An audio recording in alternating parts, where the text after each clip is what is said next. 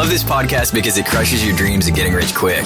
They actually got me into reading stats for anything. You're tuned in to the Investing for Beginners podcast, led by Andrew Sather and Dave Ahern. Step by step premium investing guidance for beginners. Your path to financial freedom starts now. Starts now.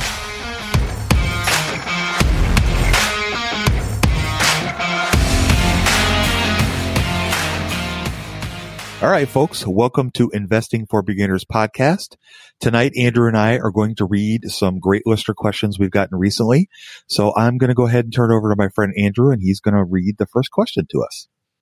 Yeah, thanks, Dave. So this first question comes from John Keene. He says, Hi, Dave. I love the podcast and I've been binge listening to all of them this past month. I have a question about dollar cost averaging over a very long time frame. About a year ago, I researched and bought about 10 dividend paying stocks that I have been dripping into.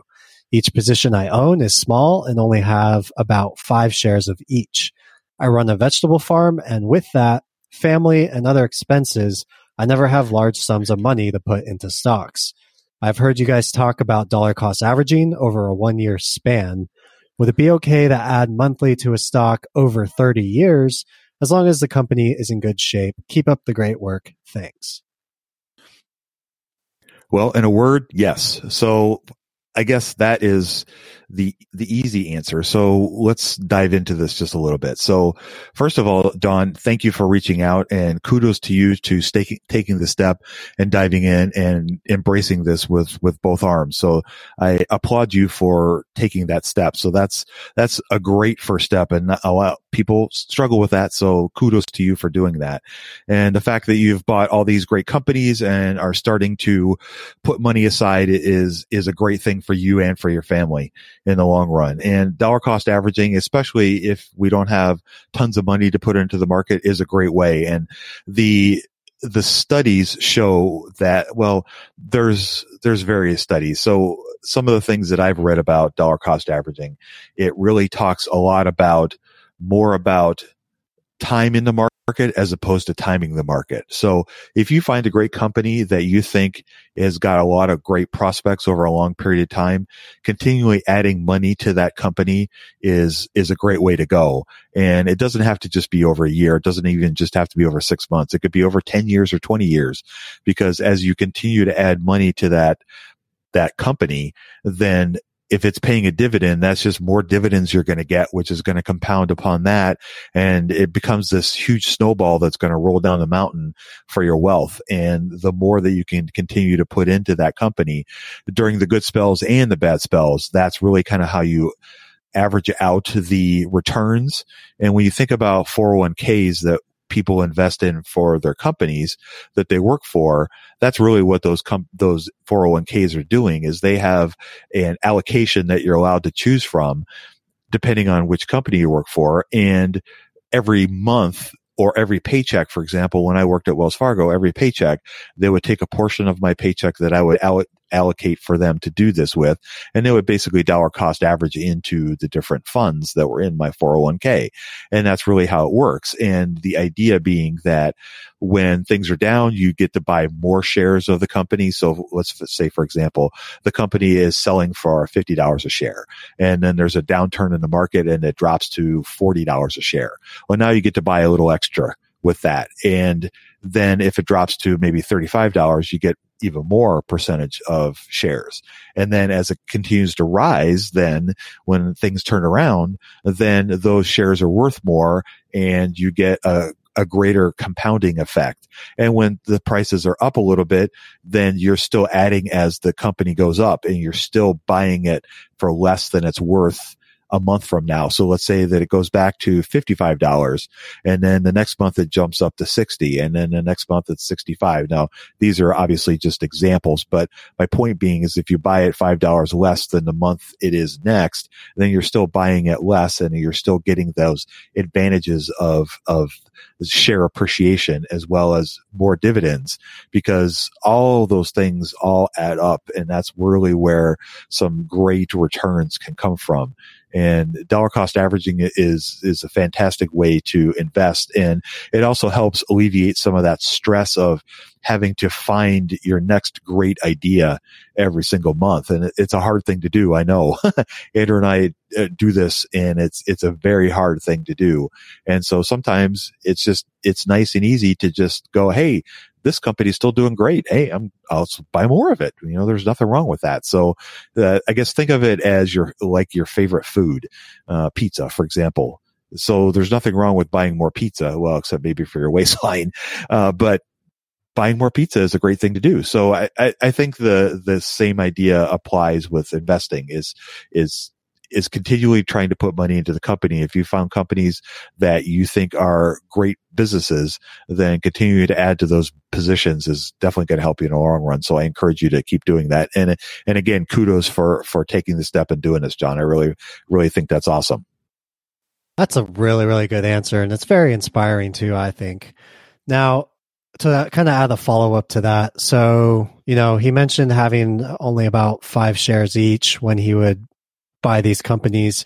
Does the same logic apply to somebody who's allocating a little bit more money? Maybe they're buying 20 shares, maybe they're buying 50 shares. Um, is the logic change as, as the dollar amounts get higher? No, no, the, the same idea applies. I think about a perfect example of this is Warren Buffett. So when Warren Buffett uh, invests in a company, he doesn't always just buy one tranche of you know a particular company. He's he's in in a lot of cases he's adding as the company improves. Uh, perfect case in point is his recent uh, investments in Apple. So they dip their toes at one point and then they bought in more later and they bought in more again. Now recently they did sell, trim some of the positions. So they sold some of the positions, but the, the idea is still the same is that you're, you're, you're acquiring more positions of the company and and especially if it's undervalued then that's even more of a benefit because as the company improves then your share appreciation is going to go through the roof because you have a bigger portion of that and exponentially it's going to improve. So yeah whether you have you know a little bit of money or a little bit more money dollar cost averaging at, at any stage is i think fantastic. Is there a certain point you would recommend to an investor like john where if a stock price goes too high, maybe not wanting to add to that versus if it kind of stayed a little more flat? You know, that's a that's a really good question. Um, I think one of the things that I would think about with that is as your as your dollar cost averaging into a particular company let's say the company a has been on a great run and then after a while you start to see that it's maybe is tapering off one of the things that you could do is look at other positions in your portfolio and see if there's advantages to maybe switching your focus from that company to another company. I guess I have mixed feelings about trimming positions or changing ideas. Is some of that is I haven't, I guess, I haven't come to a conclusion on what what's the the best thing. I still struggle with that honestly. We all One do. of the things that I read yeah. One of the things that I read recently was uh, Charlie Munger said that uh, one of the one of the aspects of compounding is never get in front of it. In other words, don't interrupt it unnecessarily. Uh, that's one of the, I guess, big unforced errors that he talks a lot about. So uh, unless there's fundamentals that have changed about the company that would make you want to not own the company, then I guess I would maybe maybe not necessarily continue adding to the company, but certainly looking at, at, other positions. So he mentioned that he has 10 other companies that are part of a portfolio. So there's nothing wrong with, you know, seesawing back and forth. In other words, adding to company A and then adding to company B the next month and then adding to company A this, the third month and then company B the fourth month and kind of alternating back and forth. There's nothing wrong with that.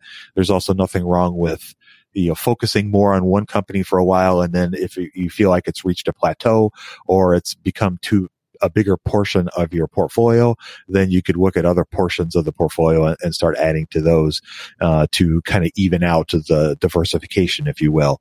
So uh, those are those are some, I guess, ideas I have on that. What are your thoughts on that? I guess coming from somebody whose personality, especially when I first started out in investing, was I want structure and I want the system that I'm going to strictly follow that kind of takes my kind of directs my decisions. And I just kind of think and go back to this idea of don't fight tomorrow's battles today. And so whatever that answer is for how your dollar cost averaging today doesn't mean that needs to be the answer a year from now. So for me personally, well, you know, I'm, I'm looking at this stuff all day long. So I have that luxury, but I'm constantly re-evaluating between what is this stock and how does that compare with what I have in my portfolio. And so that's like an ongoing process for me. And in any given month, I could be looking at any of my stocks and seeing which ones do I want to add more to, which ones do I have higher conviction towards, and how does that play out in the whole portfolio? So, you know, Buffett's a great example. Not only did he dollar cost average into Apple, he also did it with Coca Cola, which was another one of his huge bets. Um, he he he got in at like you couldn't time it anymore perfectly. He got in after the 1987 crash, added a bunch, and then three or six months went by, and then he backed up the truck even more, even though the price had gone up. But you know, I don't know if we're all Warren Buffett's per se. I mean, the longer I become an investor, the more I kind of move away from the whole betting big, and I and I like to look at my portfolio as having good balance between all of the positions. And so you might have a company that you have super strong conviction in. That doesn't mean you're going to be right on it. you know, the market doesn't care how you feel about it. So, you know, maybe having some humility and keeping that diversification by changing which positions your dollar cost averaging into to have just a healthy balanced portfolio. And I think that the answer to which stock am I going to add to each month that might that decision process might change for you depending on how often you're looking at it. You know, maybe for somebody like me, I'm looking once a month, every month. Maybe somebody else is looking once a quarter or once a year. And then just ch- like Dave said, changing the focus and switching between which ones your dollar cost averaging to. There's no perfect solution, but I think those are all good ideas to kind of think about and just being somebody who's first starting out I think it's it's it's something that as long as your dollar cost averaging into something, you're going to do really really well. Yeah, I, w- I would agree with that. Those are those are great points. And one of the things that I think about when I think about building a portfolio and working with investing is you have to think about what your risk tolerance is and what you can handle. One of the things that I admire about uh, Warren Buffett and Charlie Munger is they talk a lot about being able to sleep like babies at night because they don't worry about what they're doing with their money, that they're comfortable with what they're doing. And, and I guess that to me is in essence a margin of safety for them. And when Andrew was talking about having a structure and kind of having a formula or a, a you know, an idea of how to do things, that in, in essence is a margin of safety because a lot of investing is in our heads. Honestly, it's, it's emotional. And when we're dealing with money, especially money we've worked hard to earn, it becomes emotional.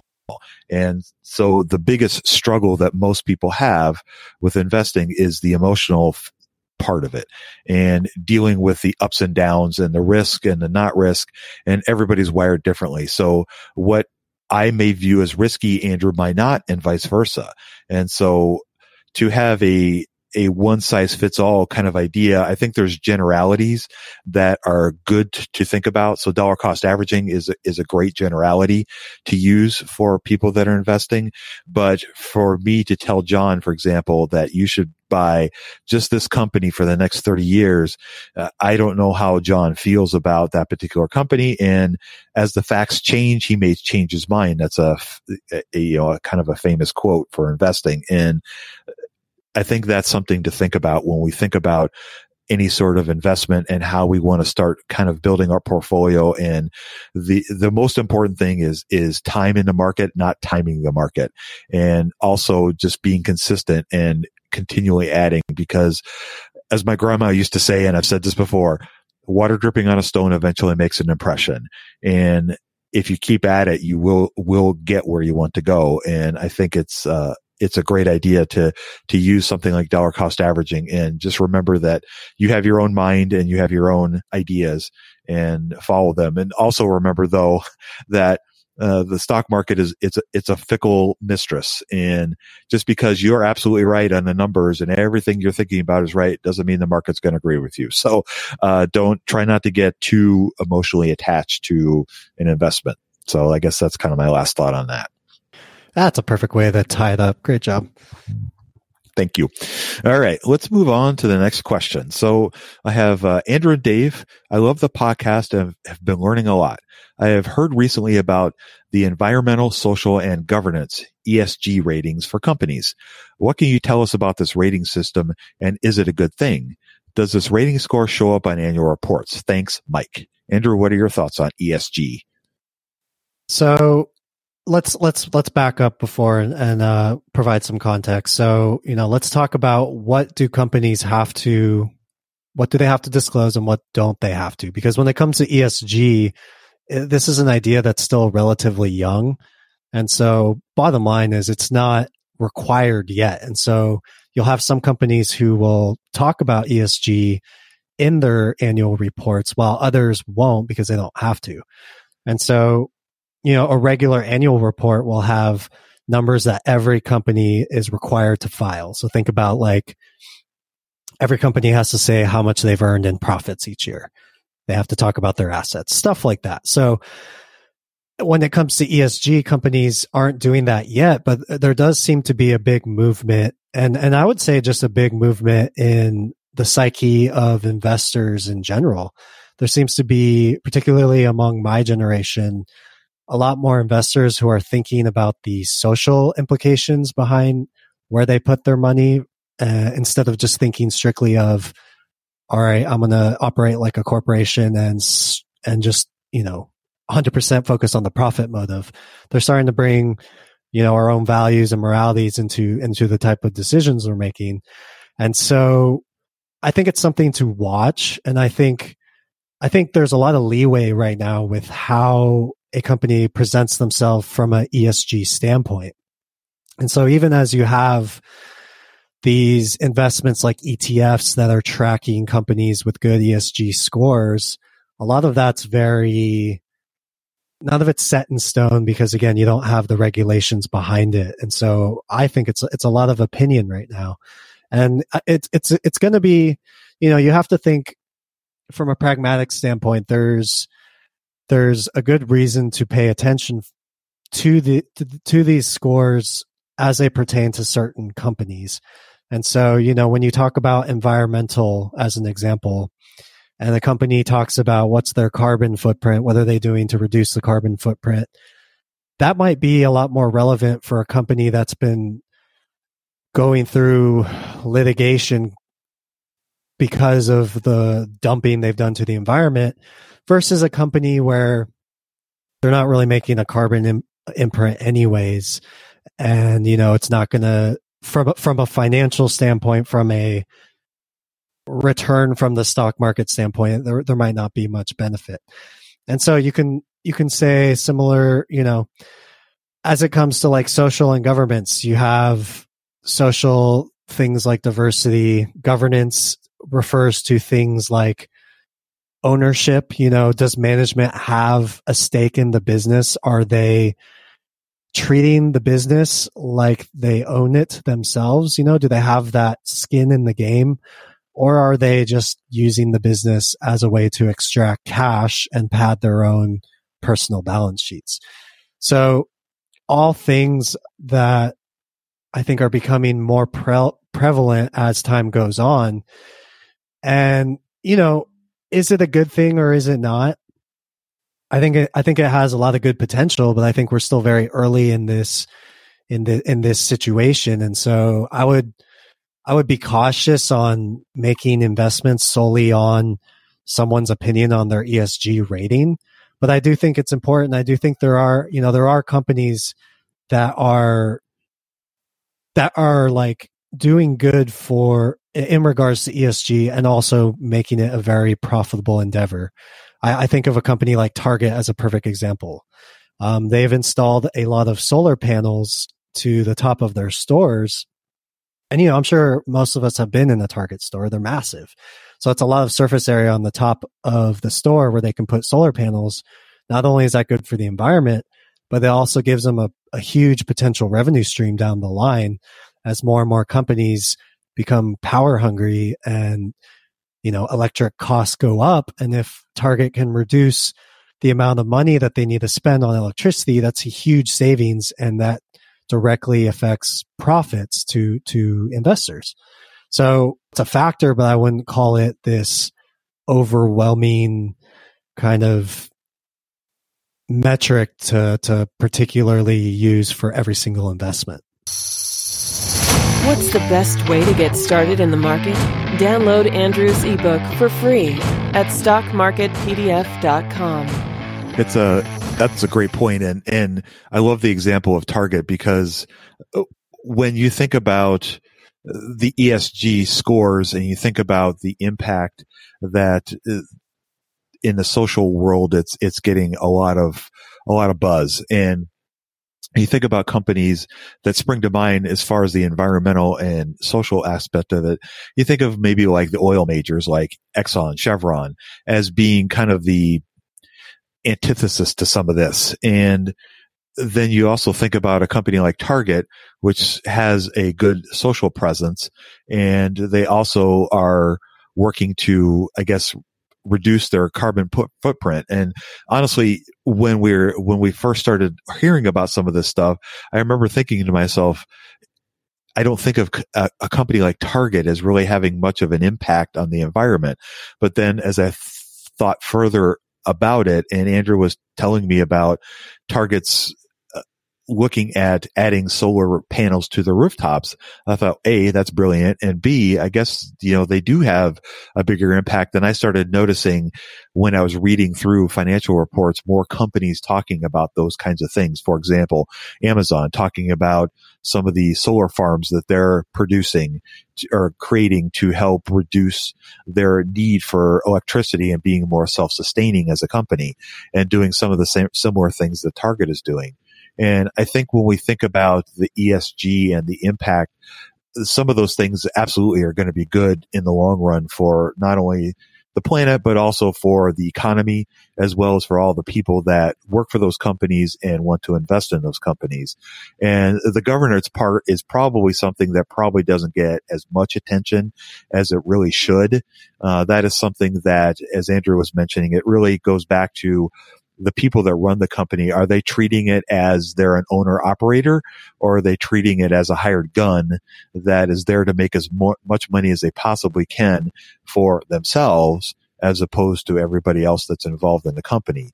And I guess ideally we'd all want to work for and invest in companies that people that want the best for everybody, not just them. And that's something that doesn't get a lot of focus. Uh, the environmental and social obviously is is much bigger buzzwords right now, but I think, like Andrew was saying, investing in a company just solely on the ESG rating or system is it's a little bit like buying something because you read something online that said this is a great company. I think it really comes down to your personal values and what you think about certain things instead of relying on what other people think. And I'll, I'll give you an example. So I am not a smoker and I've never been a smoker and I don't I don't like it. And so I will never personally buy a company that sells cigarettes for for their main product.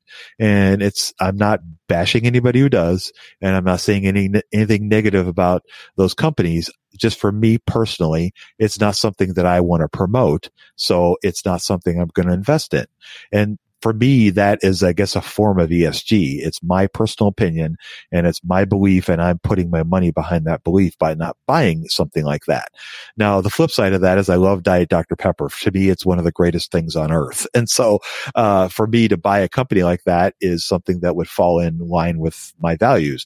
Now, there are other people out there that won't agree with me on that. And that's, I guess, the beauty of markets is that we get to decide what we want to put our money towards.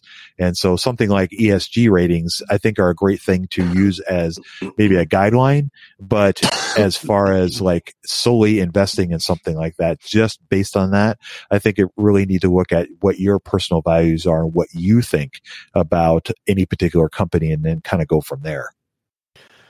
It's it's a really good point, and you know, there's a couple things about when you look at these investments being personal for you. So, you know, on the one hand, if, if you want to make really good profits, you got to do your research. You got to figure out what kind of stocks do good over the very long term. So that's why Dave and I talk about margin of safety, emphasis on the safety, the fact that conservative investments with good balance sheets and trading at a good price, those do really well over the long term. Okay. That's, that's one part. The second part is the investor behavior.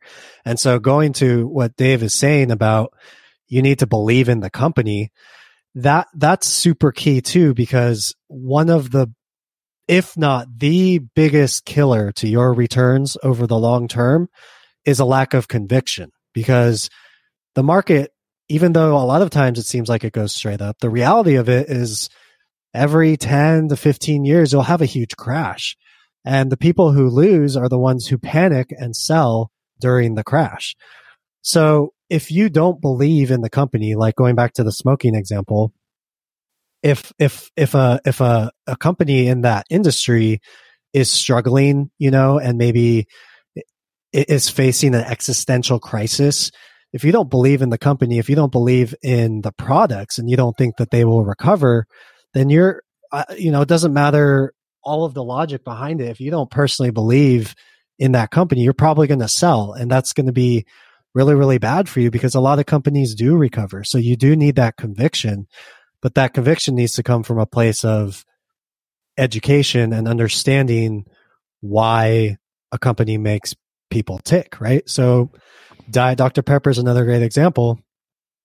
Dave being the consumer of that, he knows why people buy it and he knows that if it has that kind of a place in his heart where he's going to go to diet Dr. Pepper nowhere else, then he can, he can kind of use that as a proxy to be like, okay, there's probably a lot of other consumers out there like me. And so, yeah, you know, they might be struggling in the short term. Yeah, you know, there might be some issues with, you know, this, this store over here or, or getting supply over there.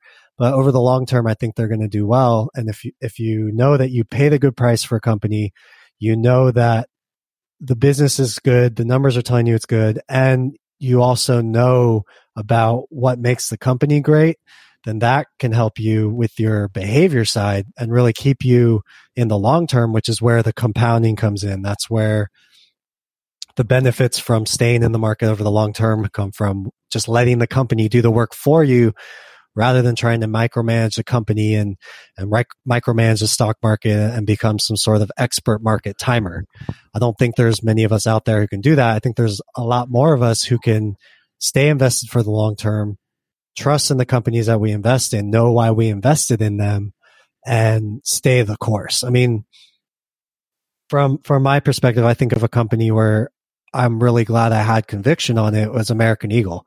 Dave, he's probably sick of hearing about American Eagle uh, behind the scenes. Not, not quite I, yet. Okay. but no guarantees to what I'm going to do in the future. And, and, you know, that's a whole nother conversation. But as it stood between what I had to go through holding that company, it went from, just to give you some context, it went from, I think somewhere around 24 when I bought it and then it dropped to 17 and I was like, ooh, it's on sale. So I bought some mm. more and then it continued to drop. And then, you know, COVID happened. And so we're, we're talking about a stock that dropped below $8 and, you know, even down to like 675 ish from 24. So that's a huge, I was looking at my account. I was like, really? I'm down like 60, 70%. This is insane. But, you know, when I researched the company, I knew I paid a good price for it. So I knew that as low as it's going, it's ridiculous because this is, a profitable company over the long term. I knew that. I knew they had no debt at the time. Sure, they might have to add some debt to get through this storm, but this is a very, very strong company. I wasn't worried about them going bankrupt in the next six to 12 months because I had done my research.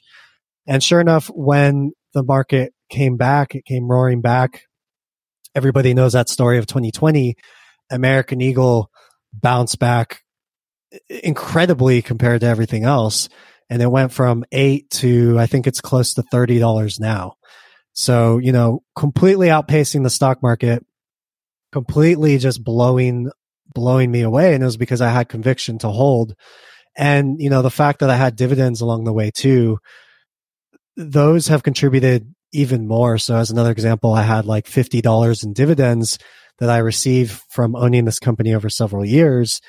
And that turned to $80 because like Dave said, with the whole dollar cost averaging idea, as the stock goes down and, and you reinvest these dividends, you're able to pick up more shares because the stock is cheaper. So when it does recover, um, you get a higher percentage in that exponential growth. And that's what I was able to see. But it only happened because I didn't freak out when I saw it at seven dollars. I mean, I had to, I had to vent to Dave about how frustrating it was, but I didn't, it didn't cross my mind to sell because I knew I was going to stay in the long term. And, and that, that worked really well for me. Yeah, that's a that's a great example, and and these are some of the advantages of of investing and and all the different options that we have, and and it's good to embrace the different ideas that that ESG is is promoting, and I think it'll be helpful in the long run. But again, just try to follow your own path as opposed to relying on what somebody else is telling you. Because as Andrew said, it's not really a codified system yet. And a lot of it is just opinion and there's no actual factual stuff behind it yet. But there are certainly some great aspects to it. And it's something certainly to keep an eye on and to, I guess the bottom line is, is invest where you believe and you put your money where you want to put it. Yeah, very good point. So let's move on to the next one here. This one says, I'm a new advance, I'm a new investor and I recently started listening to your podcast. I listened to a couple episodes and I haven't heard you talked about ETFs yet. And when I started investing, I was thinking I should be on the safe side. After a couple episodes on the podcast, I was thinking, do these guys even invest in ETFs? And are ETFs no good? Maybe one day I will never make money out of ETFs. Although I know Buffett suggested that someone could simply invest in S&P 500 and do well. So Dave, what are your thoughts on this question? Uh, absolutely ETFs are good. So this is a great question. So uh, absolutely ETFs are good. They are perfect vehicle for people that want to be more of a, I will call a defensive investor. And by that, I mean they are, let's say that you want to invest, but you don't want to spend the time and effort to really investigate and research and do all the reading and learning and all the effort that it takes to to learn as much as you can about Microsoft, for example. It, it, it, takes a lot of time and effort to to do that, and that's just not for everybody, and that's okay. There's nothing wrong with that. There's absolutely perfect, great people that invest in ETFs and there's, it's a successful industry in and of itself.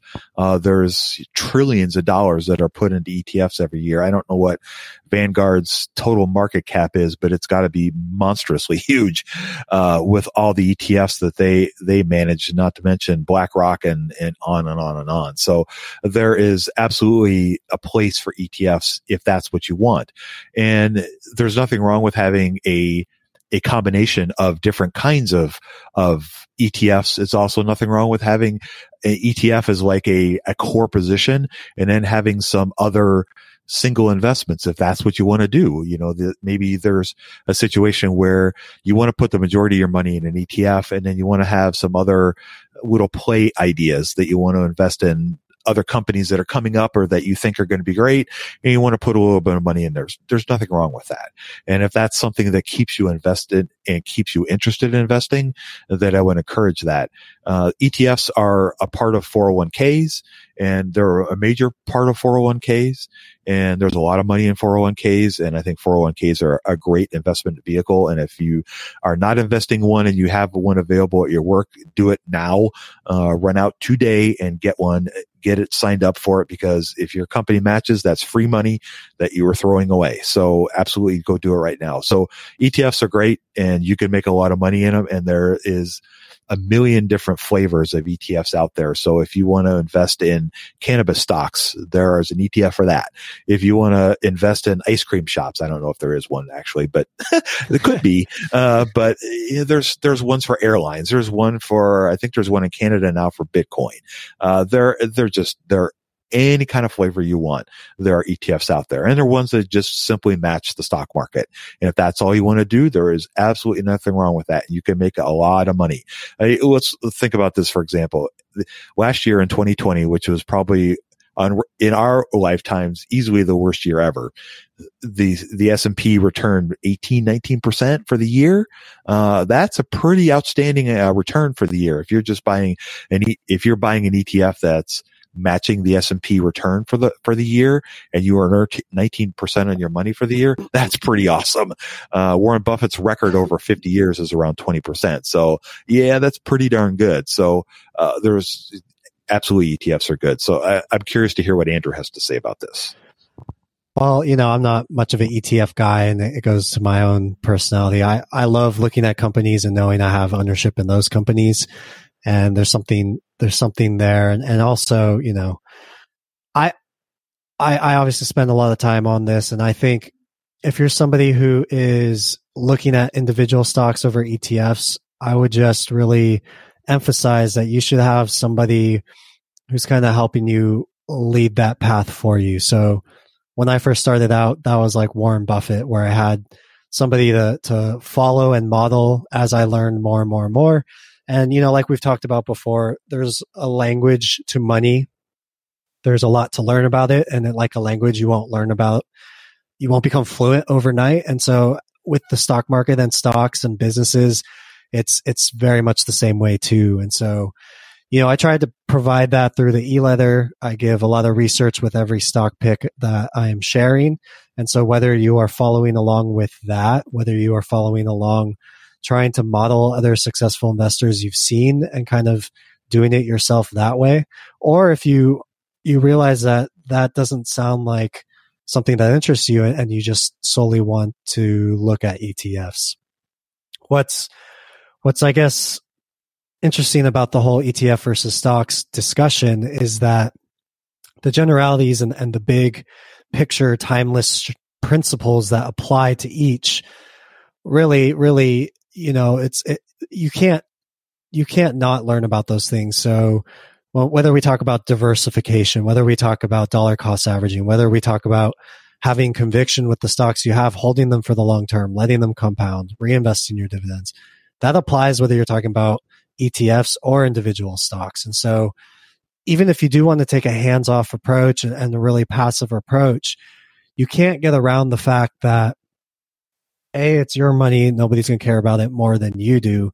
And B, you still need to learn about really key principles that will keep your returns acceptable.